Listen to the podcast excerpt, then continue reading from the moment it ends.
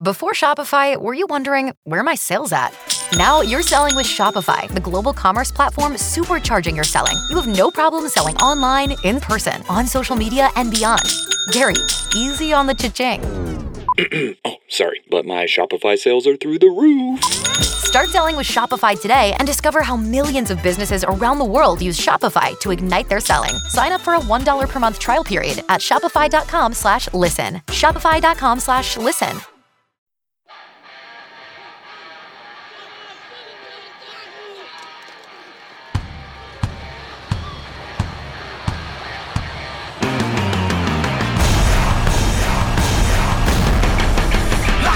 And, and, and when we think about our, our best coaches and our best leaders, we don't think about what they told us. You know, we think about how they made us feel.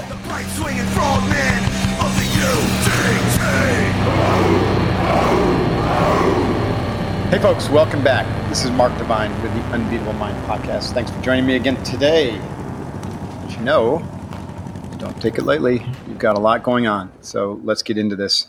Uh, my, auth- um, my author, my guest today is Daniel Coyle, who is an author of some outstanding, outstanding works. But before I introduce him in more detail, let me remind you that our Unbeatable Minds Summit is coming up, and my team wanted me to offer a special, you know, promotional deal to anyone who listens to this podcast.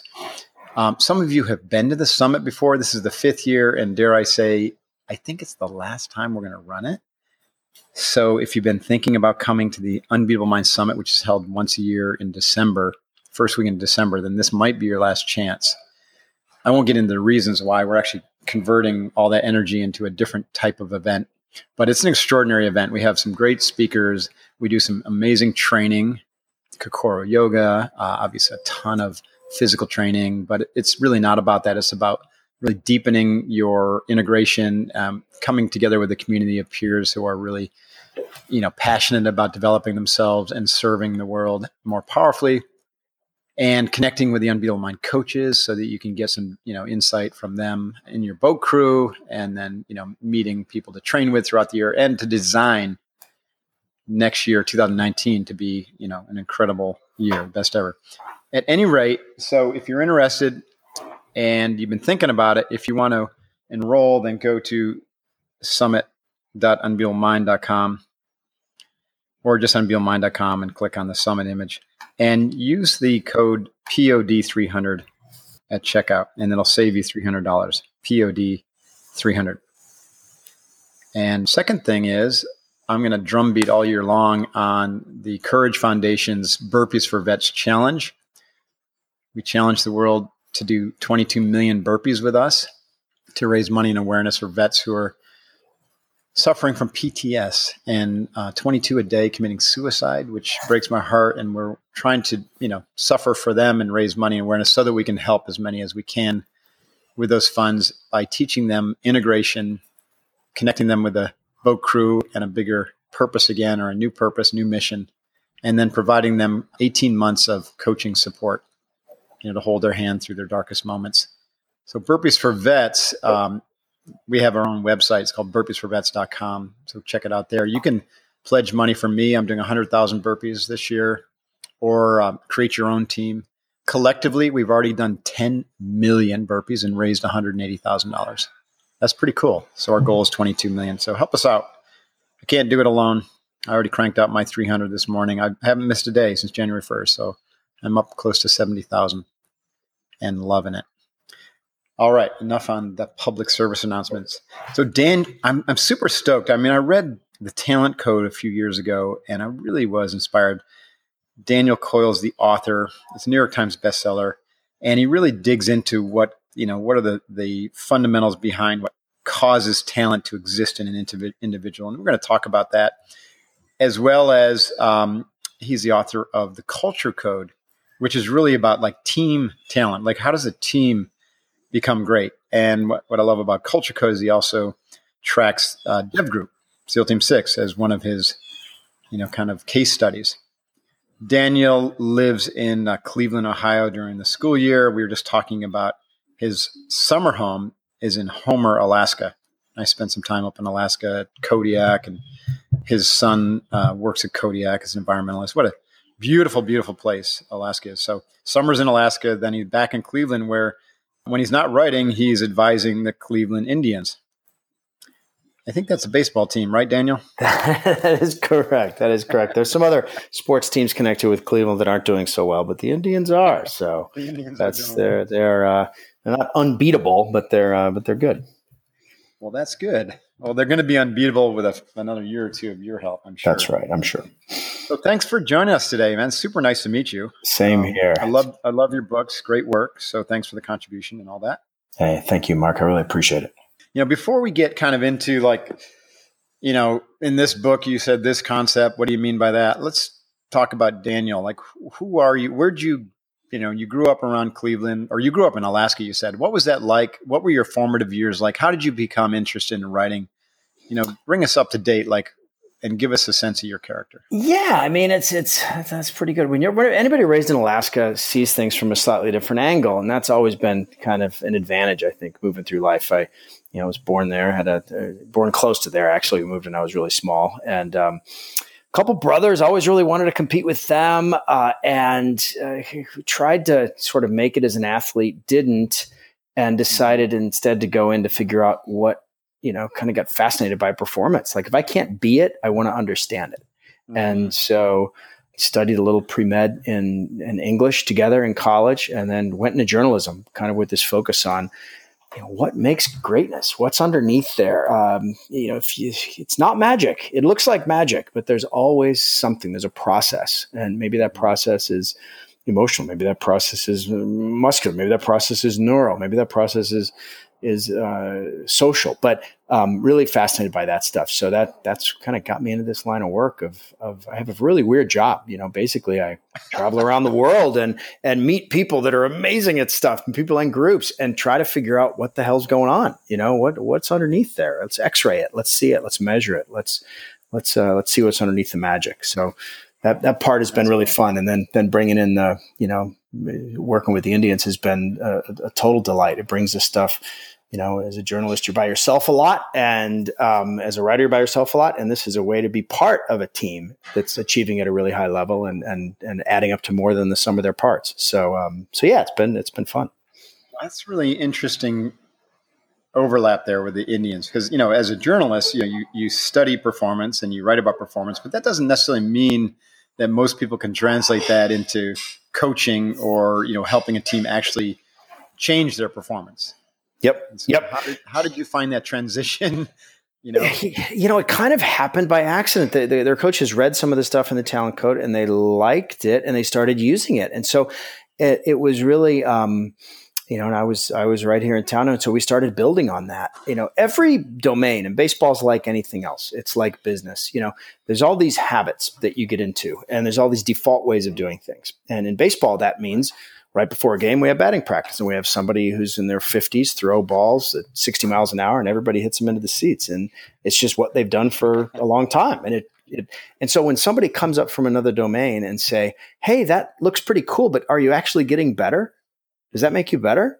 Um, it, it causes a conversation to happen. And so uh, to sort of, you know, the fun part of writing these books is that they're a platform for people from the military, from business, from arts, from sports, from, from everywhere to kind of connect and have a, and have a way to talk about skill. Uh, and so that really opened, you know, it, that, that was the fun part to say, okay, wait a minute, we can learn something from, you know, how music is practiced. We can learn something from how the military goes about practicing. We can learn and, and apply those things in real time with real people, with real stakes.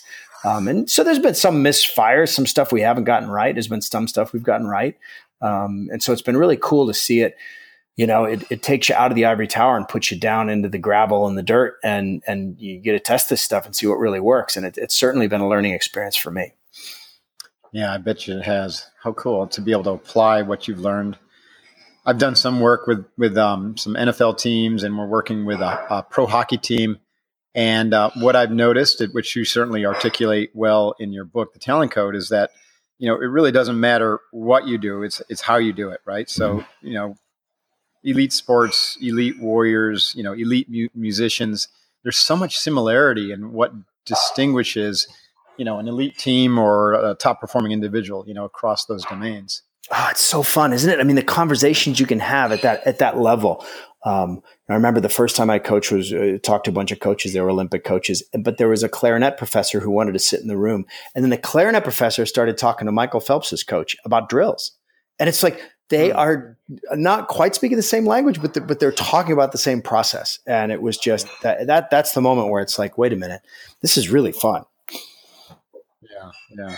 Well, let's get into uh, Talent Code. Now, who, what type of organizations did you interview and look at for that? And give us kind of the premise behind Talent Code, you know, at the, at a highest level. And then let's get into some of the principles. Everybody knows that there are certain places on this planet where you have these weird blooms of talent, right? Like if you're a shortstop, a lot of them come from this town in the Dominican Republic. Um, mm-hmm. And if you're a chess player, a lot of them come from this place in Bulgaria. And if you're if you're a tennis player, a lot of them come from this this small club uh, in in Russia called Spartak. And so, I mean, that exists in all domains. And so the idea was, or you have certain schools that produce unbelievable students, these hotbeds. And so the idea was, let's go into those hotbeds and see what they're having in common. And then you overlay that, you map onto that what we have learned lately about neuroplasticity and how the brain responds to intensive, certain types of intensive practice. Um, and so that book was an exploration of those two ideas.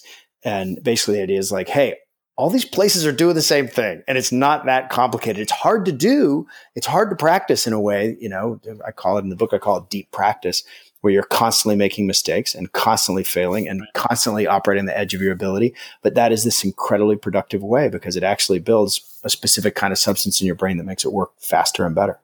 Right. Those places, you know, those, those performance, you know, blue zones, so to speak. Yeah. Was it, was it one coach who just started to do something a certain way and then he created, you know, some winners and, and who came back and then started coaching that way? I imagine you could trace it back to an, one individual who, who just had some insights or some success, and all of a sudden it so cool. There, right? That's exactly right. And and the the leverage, the power of that individual is often it was somebody that like didn't get the headlines and didn't make millions right. of dollars, right. but they were just an extraordinary communicator and someone who had a deep, deep understanding of of the skill and how to connect to people and how to teach it. And that's the piece. Like I think sometimes we think that being a good teacher is about information. And meeting those coaches, you know, I, I, they're really master teachers is what they are. Meeting those master right. teachers makes you realize how important the relational part of that, which is really is the emotional part of that. Um, right. They're extraordinary leaders because not because they knew a bunch of stuff, but it's because they knew a bunch of stuff and they had this like emotional athleticism to be able to create a connection with someone on the fly and deliver good information in the moment. It was, it was just extra like communication athletes. And, and that. that's not magic either. Like that's a skill that gets developed uh, in certain ways over time, but, but they were the people around which, around which these hotbeds bloomed.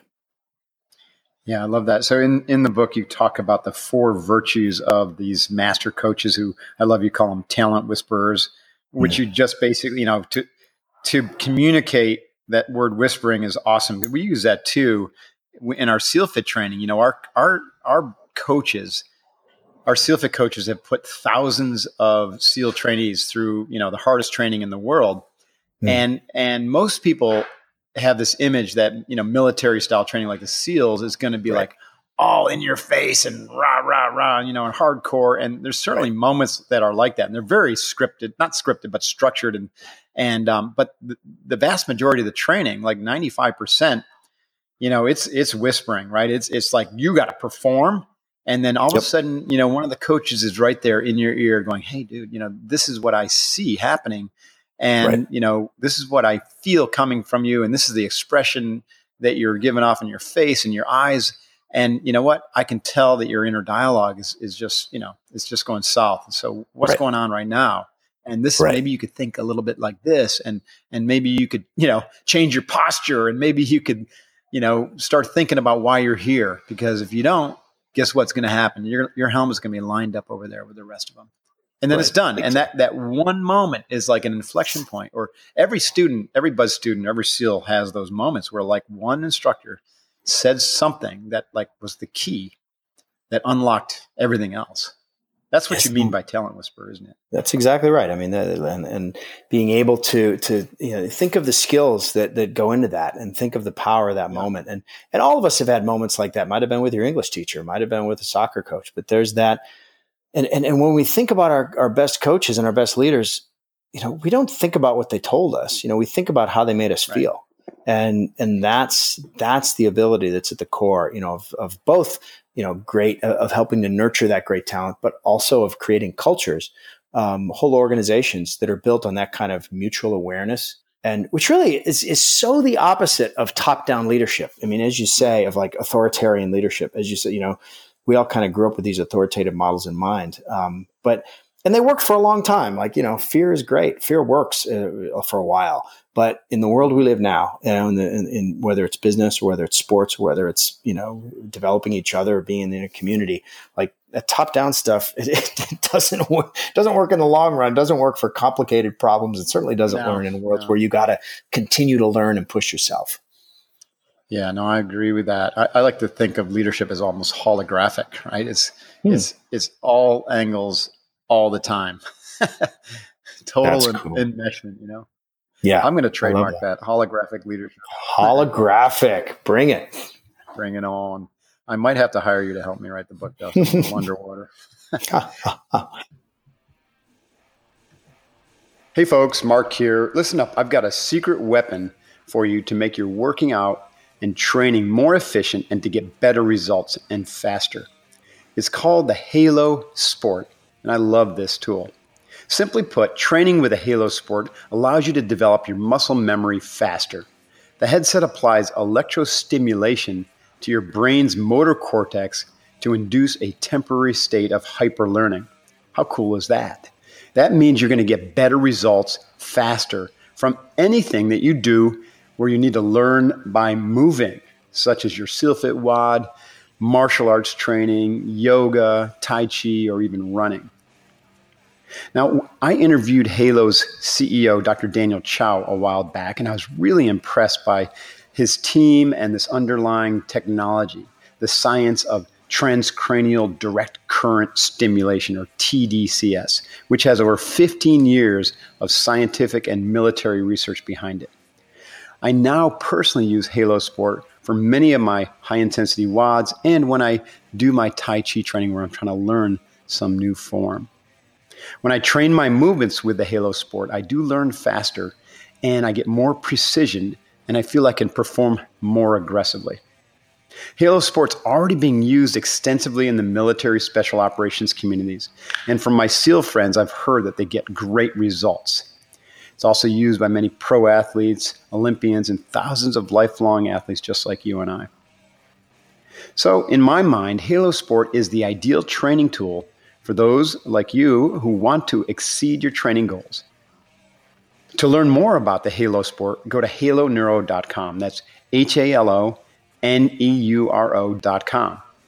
And you can use the code Unbeatable Mind, all one word, Unbeatable Mind at checkout, to get this awesome product for four hundred seventy-five dollars, which is two hundred seventy-five dollars off of the retail price.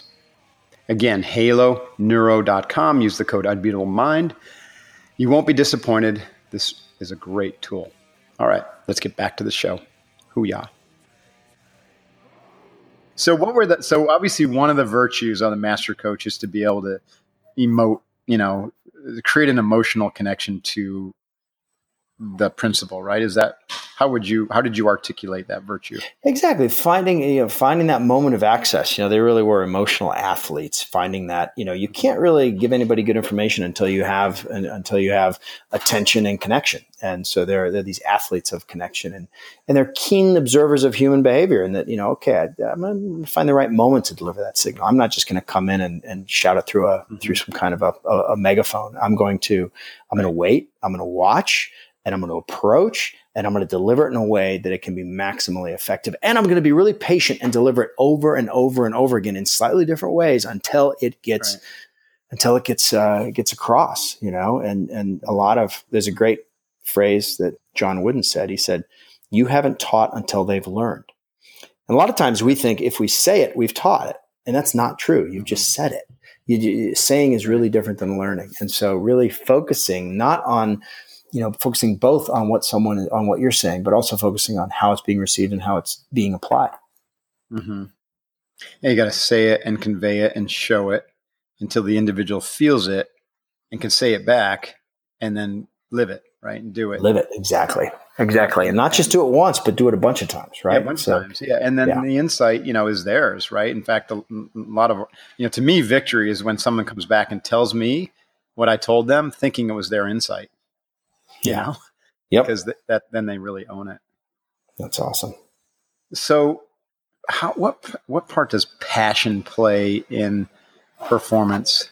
Um, you talk about primal cues and, and unlocking mm. kind of passionate performance, which is really like max energy connected to your why, which is, you know, how I would describe passion. Yeah, I think, I think, you know, we often kind of think that passion is something that you sort of always have, like, oh, I've always wanted to do this. And and that's not really true. There's, there's a moment. And um, when you get an opportunity to, and it's a moment that recurs, but it's a moment when you get kind of a glimpse of your future self. Mm-hmm. And, you, and and that is the re- reason kind of ignition works, is that it's sort of something that has to be relit uh, over and over again, because, you know, when you're trying to get better, it's it's it's incredibly taxing. Um, and so it's easy to get into kind of a burnout position. But when you do have these talent hotbeds, what you find is they've kind of filled the windshield. They've kind of created a collective windshield where they're constantly encountering, almost like noodles in a boiling pot, like bumping into visions of inversions of their future selves. And, and so when we're, when we're working and trying to get better, there's a temptation to do it by yourself and kind of be uh, the rugged individual um, working alone. But when you get, and I think in your in your uh, events, you you create this sort of thing. When you get surrounded by that vision of your future self, and when you really take time to stare at it, you know, in our mm-hmm. our world is full of glancing, and our, our our gaze is probably more diverted than any time in in human history. Mm. It's the human attention has been splintered. But there was a I read once somebody said um, to stare is to love.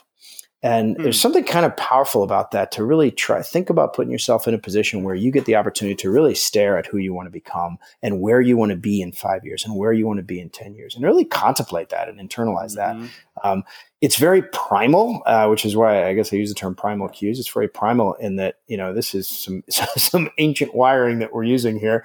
It's not complicated. There's not a lot of words that are attached, but just finding an opportunity to really, to contemplate, target, and, and really stare at, uh, at that person. And w- and if you think back into your own life, I mean, you know, for those of you who got really into a, a specific sport or a specific uh, line of work or a specific passion with the arts, there's usually a moment uh, where you can trace it to. You know, it's like, oh, when I went to that concert and that guitarist was so amazing, it made me want to pick up a guitar. Or, oh, when I went to this game and this hero at my high school scored the winning touchdown, then I started to really love football. There's there's a moment there. And so you can't like force that moment to happen. You can't, you know, but what you can do is sort of seed the clouds and, and sort of maximize your interactions around around that that sort of uh, image of your future self. Right. I love that idea of staring at yourself. And this is, uh, you know, near and dear to our heart because um, I agree, you know, we're all super distracted. And we have this concept we call winning in the mind before you step foot in the battlefield. And really it points to the fact that we need to, as um, individuals, all individuals, not just people trying to perform at an elite level, to slow down and sit down or kneel, if you will, and um, and take that look inward. And so when you say stare at yourself, we're staring inward, right? Mm-hmm. We're contemplating, we're visualizing, we're you know, we're really kind of studying the interior landscape so that we can re-architect our vision of who we are and then begin to express that and live that. But that that's a daily practice, you know, you have to do it. Exactly. Almost every yeah. day. And, it, you know, all learning and progress takes place in a loop, and the top of that loop is experience and the bottom of that loop is reflection. You have an experience and then you reflect on it. If you just have pure experience, you're just going to sort of be like a golden retriever running down the street chasing stuff. But if you take a pause, like that bottom part of the loop, like that reflection, that's a piece. It used to be a bigger part of life. You know, life used to give you more opportunity to reflect, more quiet zones, you know, more, more areas where, where you just were naturally put in a position of reflecting. And part of the, you know, whether it's the phones or the rhythms or the, or whatever of, of the way technology has made our life, is that we've, that, that reflective piece has been stolen away. And so um, to actively reclaim that, um, however you can, by writing stuff down, by, um, you know, keeping notes on your phone, whatever it is that allows you to process that experience and get the most out of it, as opposed to just chasing the next experience. Yeah, I couldn't agree more. And I, I was just reflecting when I grew up as a kid in upstate New York, just how much time I had, you know, hiking the Adirondack trails, just like you in Alaska. I mean, it was all tons of opportunity to be quiet, to be in nature, to reflect. Yep.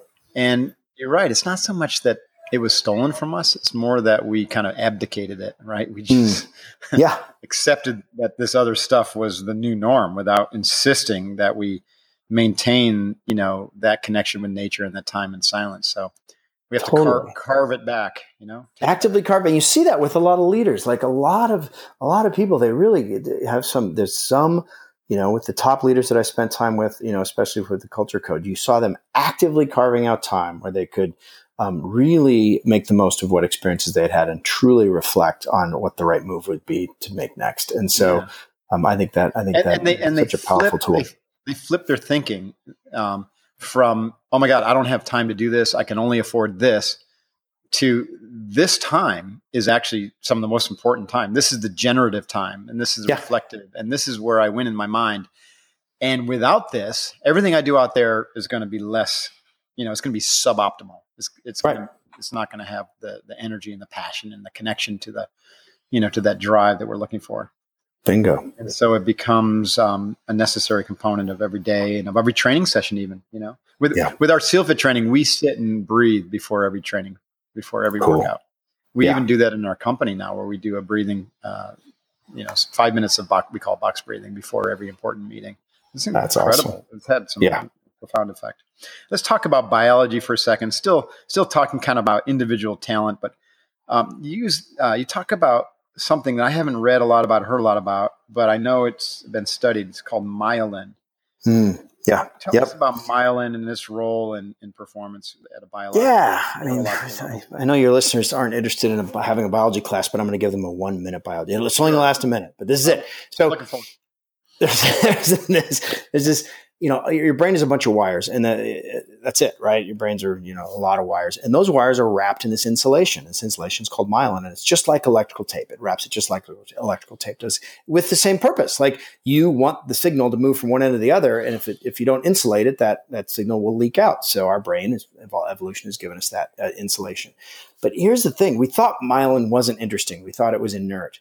It turns out in the last ten years or so, they've discovered it's not inert. It grows in response to intensive practice. Mm. So, and when and it grows in the following way: when you like repeat an act very intensively, you get more myelin in that circuit. So when, and when you get more myelin, you get more speed. The signal moves faster, and you get more accuracy. The signal can be delivered in a more accurate window. So when you think about skill, when you think about being able to do anything, play the piano, hit a jump shot, you know, we always talk about muscle memory.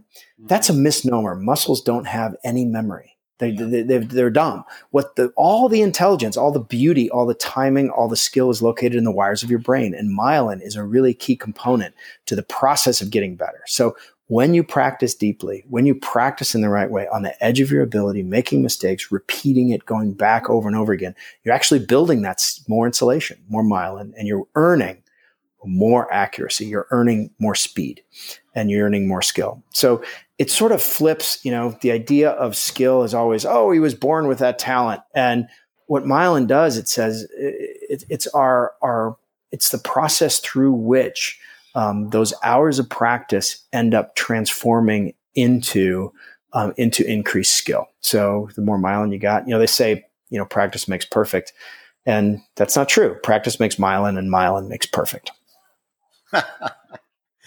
Is it um, so? We're talking about neuroplasticity here. So the the the practice will, you know, kind of create the pathway, the neur- neurological pathway, synaptical pathway, and mm-hmm. then the repeated practice with intensity then layers the myelin on.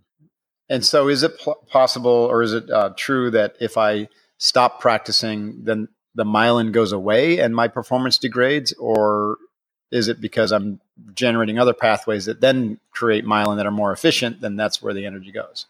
It depends on the, on the complexity of the task. Like mm-hmm. if you look at basically what happens when you stop practicing, the myelin starts to, um, if you don't use that pathway, it sort of delaminates. Right. It, it's it actually, it, it, without that signal going through it, it starts to separate almost like a, a piece of plywood does after you get it wet. It'll start to separate and it won't work as well, which is why if you want to, you know, if you want to stop a, a pro golfer from winning a tournament, just prevent them from practicing for three weeks, right? right. Or, or, or a gymnast, you know, don't let them practice and it'll, it will diminish their performance. And so mm-hmm. that's kind of, you know, an extraordinary um, idea that, um, which is why that, that kind of the, how important the daily habit is um, to continually, you know, push yourself to edge that ability, continue to sort of work those circuits and, uh, and optimize them. Mm. That's super cool.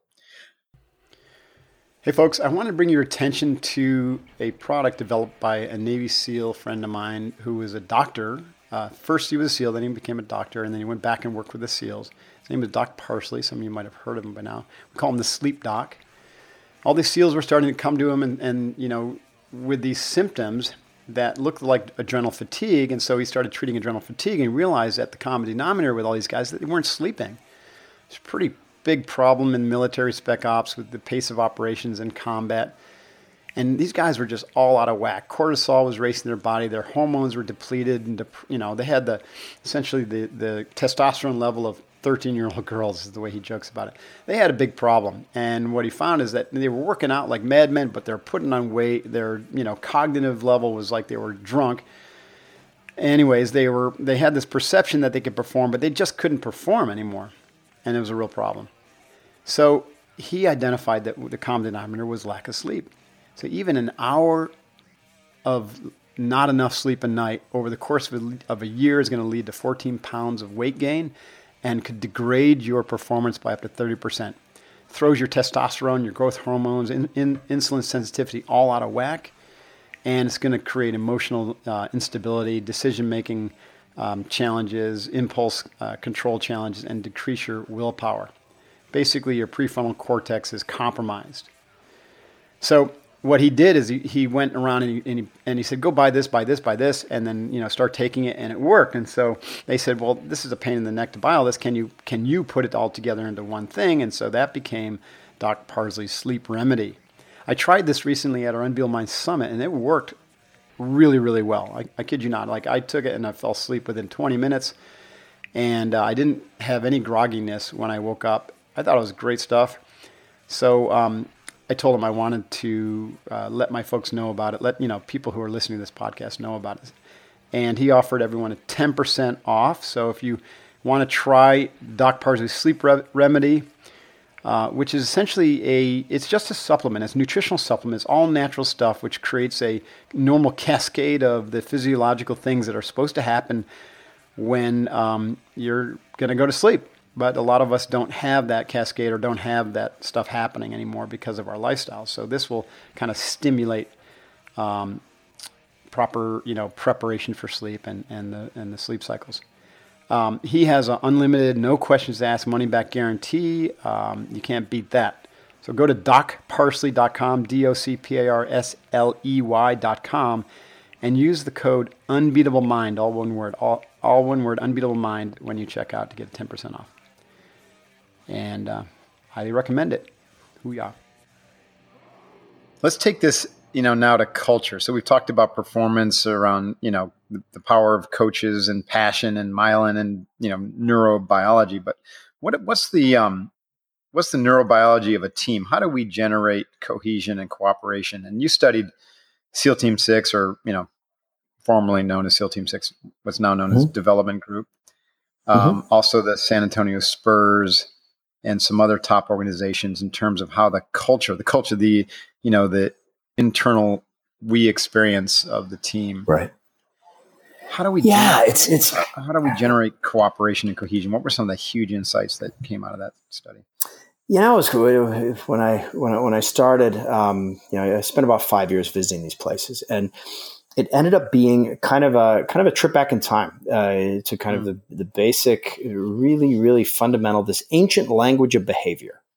mm-hmm. that that connects groups, that helps them share information and helps them move a certain direction. Every group on the planet, I'm talking whether it is a flock of birds or whether it's a school of fish or whether it's a development group or whether it's um, the San Antonio Spurs, they have to do three basic things. They have to connect with each other. That's number one. They have to be connected and, and stay connected and safely connected. Mm-hmm. Second thing they have to do is they have to share information. They have to share accurate information. If they hide information from each other, they're going to be less effective. Mm-hmm. And the third thing they have to do is move in a certain direction.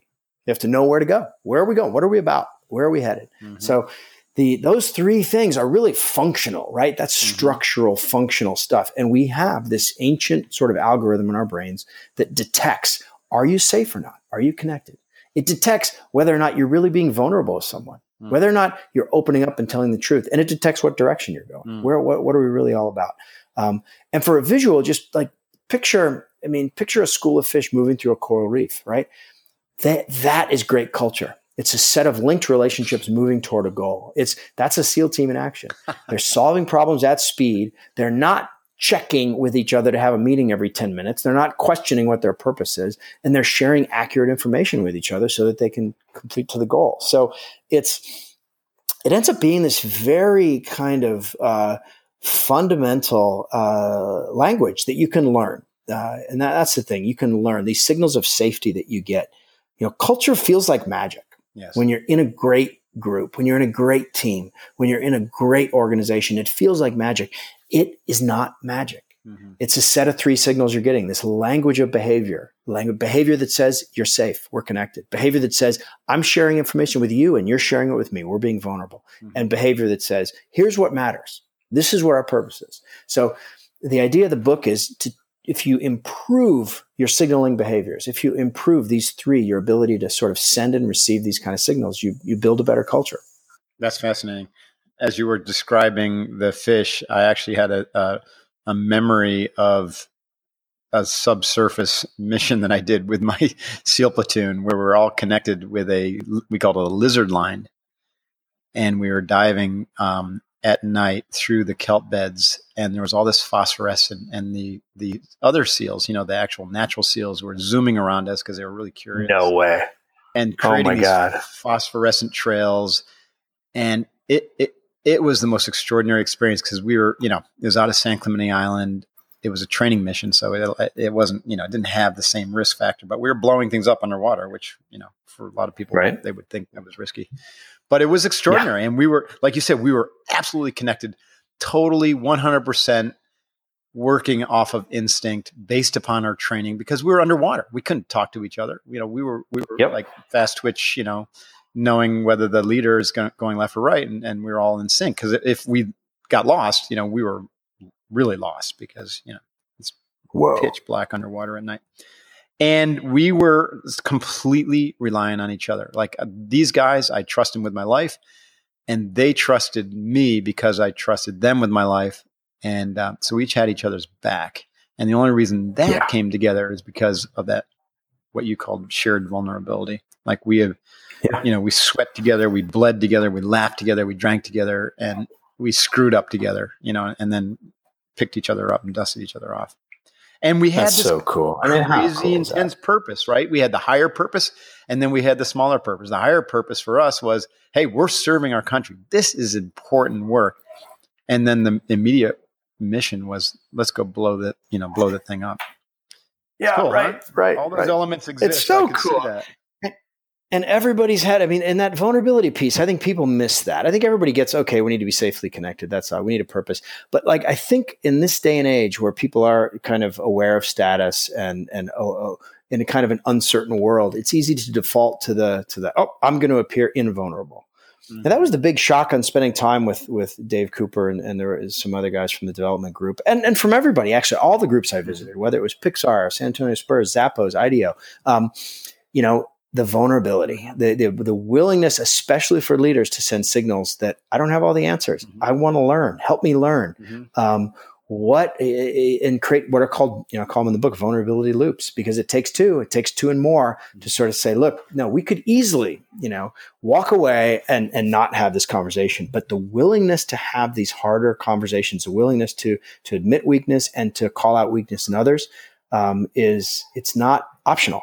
You know, it's not like uh, it, it, it is absolutely at the core of sharing good information. If you're going to behave as one organism, as you guys did that night, mm-hmm. you have to be vulnerable. You have to share accurate information with each other, or it can't happen. Right. And that needs to be trained. And we say you have to get comfortable being uncomfortable until it's comfortable. Mm-hmm. And being yeah. vulnerable is uncomfortable for most people because it's just so alien in our society. You know, we're we're that staunch individualist. We're meant to look perfect. And, you know, a lot of people get in trouble and, and they... Yeah. You know, trying to be hold up a perfect image, which is flawed and false because nobody's perfect. You can only do that. You can only carry that so far until you, you know, break down, usually psychologically or emotionally. And this, you know, that's it. I'm sure all these elite teams have different ways to do it. The SEALs, uh, what was the debrief, you know, and in the debrief, it was like brutally honest, but it wasn't personal. Mm-hmm. And it was everything mm-hmm. that was said was from a, a place of, hey, we want you to be at your best. We want you to succeed. We want you to be on the team. You know, we need you. And so in order, f- yeah. in order for you to stay here and grow with us, you know, you've got to c- cover down on this issue because it's a big gap, right? And it's causing us a risk as a team of failure, you know, and, and, and of course yeah. in the SEALs, that, that means death. And so yep. you as an individual on the team who've, who've worked hard to be there go, oh shit, this is serious. You know, I better get yeah. my stuff. stuff together. And, yeah. but you don't take, you don't, you're, you're left with a feeling of love instead of like demonization, you know what I mean? Or like, you, you know, people don't care about you. So that's, that's unique, isn't it?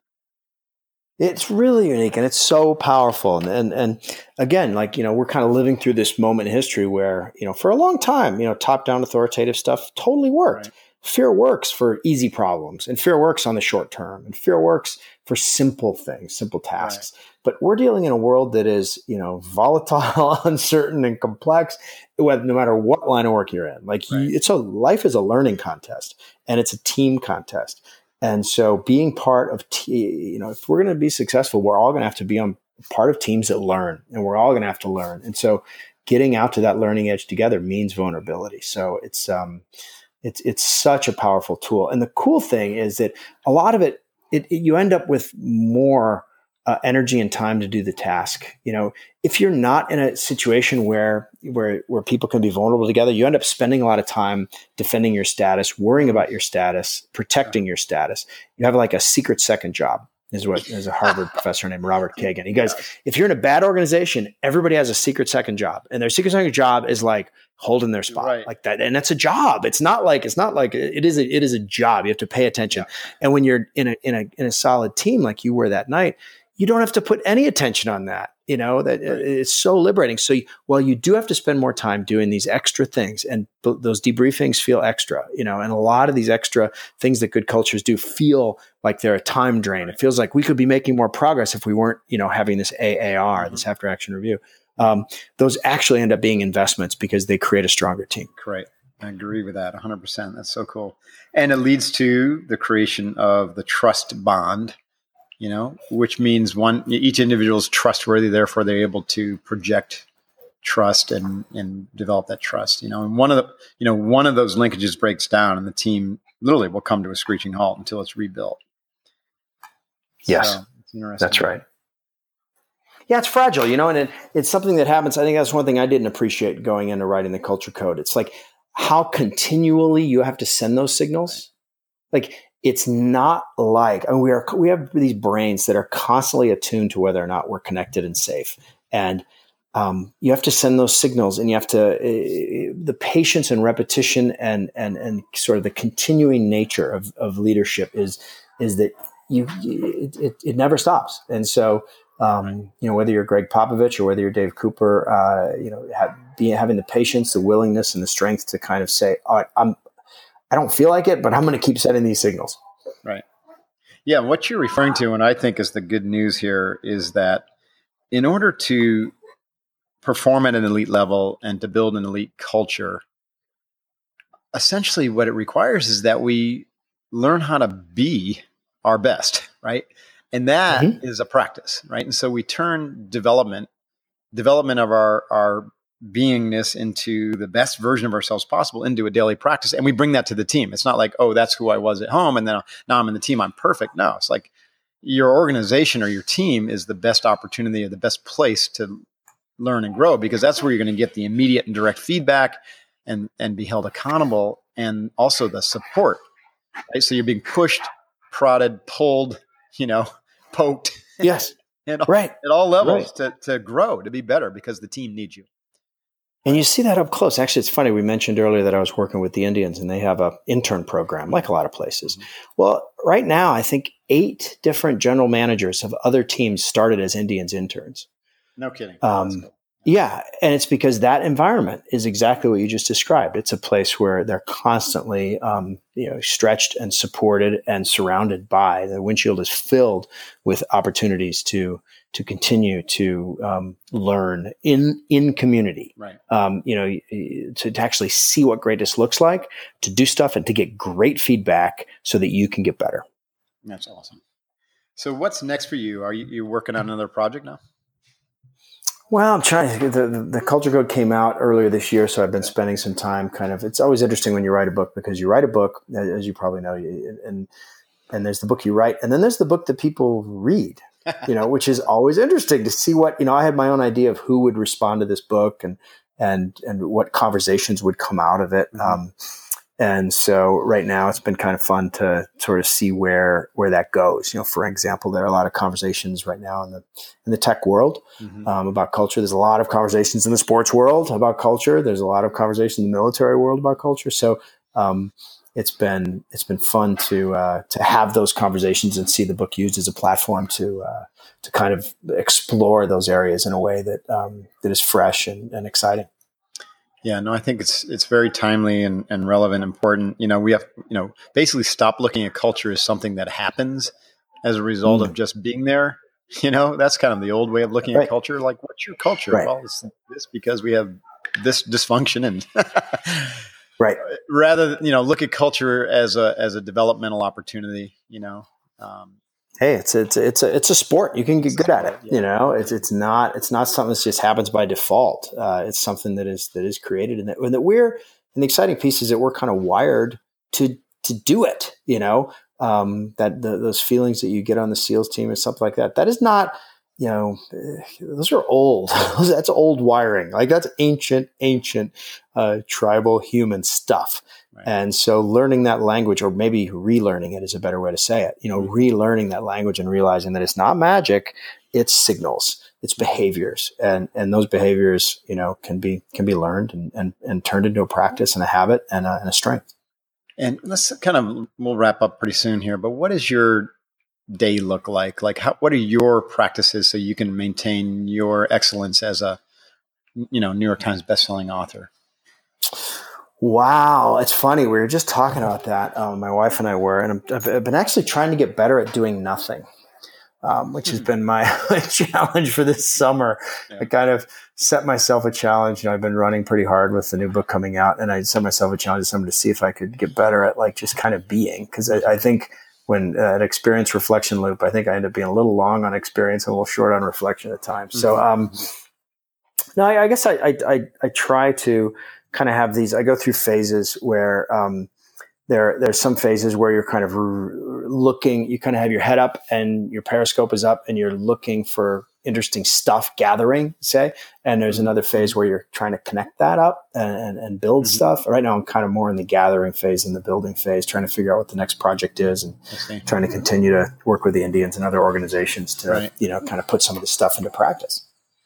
And do you have a morning ritual and like a training, you know, type plan that you, that keeps you healthy and, and um, energized and growing? Help me out with that, Mark. I've been very scattered and organic with that stuff. I'll go through a I phase where oh, I'll bike, I'll bike a whole bunch, or I'll do this a whole bunch. But I need to, I need to dial into something. So I've been, I've been kind of, kind of letting that go. Yeah, maybe we could get you Unbeatable Mind, and we have a very specific, you know, morning ritual, evening routine, a way we do our physical training that that kind of helps integrate and and turns things that you, you know, time that you would normally spend just doing stuff into like mm-hmm. really, really powerful training time. No, send me what you got. I'll, I'll take a peek. Yeah. I will do that. I'll follow up with Allison. Awesome. Cool. All right. Well, it's been an honor, Daniel. Thanks so much for your time. Uh, continue the great work. Uh, I'd love to, you know, hook up with you in person, or if there's anything that we can do to, to help out or collaborate, then, you know, we'll keep, keep those, uh, those avenues open. Thank you. Really, really fun talking to you. And if people want to dig into any of these ideas, I've got a website, Daniel Coyle dot com. If, if, if anyone wants to get in touch or hit an email, there's an email link there. They can send me a note. Um, but uh, thanks so much for the conversation, and uh, really appreciate what you're doing. Yeah, likewise. It's a lot of fun. All right, folks. So that was Daniel Coyle. Wow, what an interesting, interesting conversation. He's doing some really cutting edge work. And, you know, it's a lot of stuff that we've talked about, but, you know, he, I really encourage you to check out, um, if you're an organizational leader, check out Culture Code, because that's critical to building, you know, a really healthy organization, one that's going to really, uh, you know, kick ass and take names.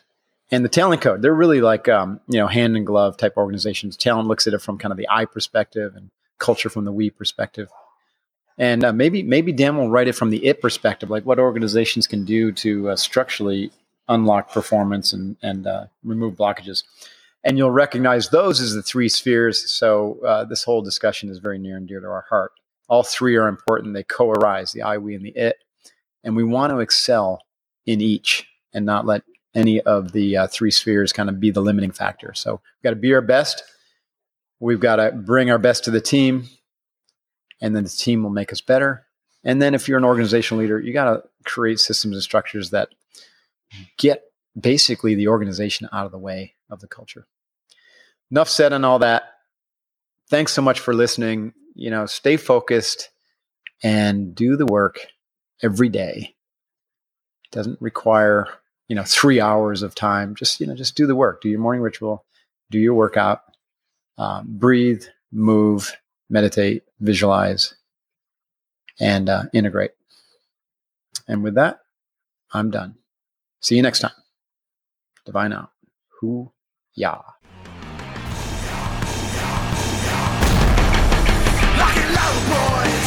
Time to explode, boys. Make sure you get home, boys. They got your back. The pride of the fleets. The bright swinging frogmen of the U T T.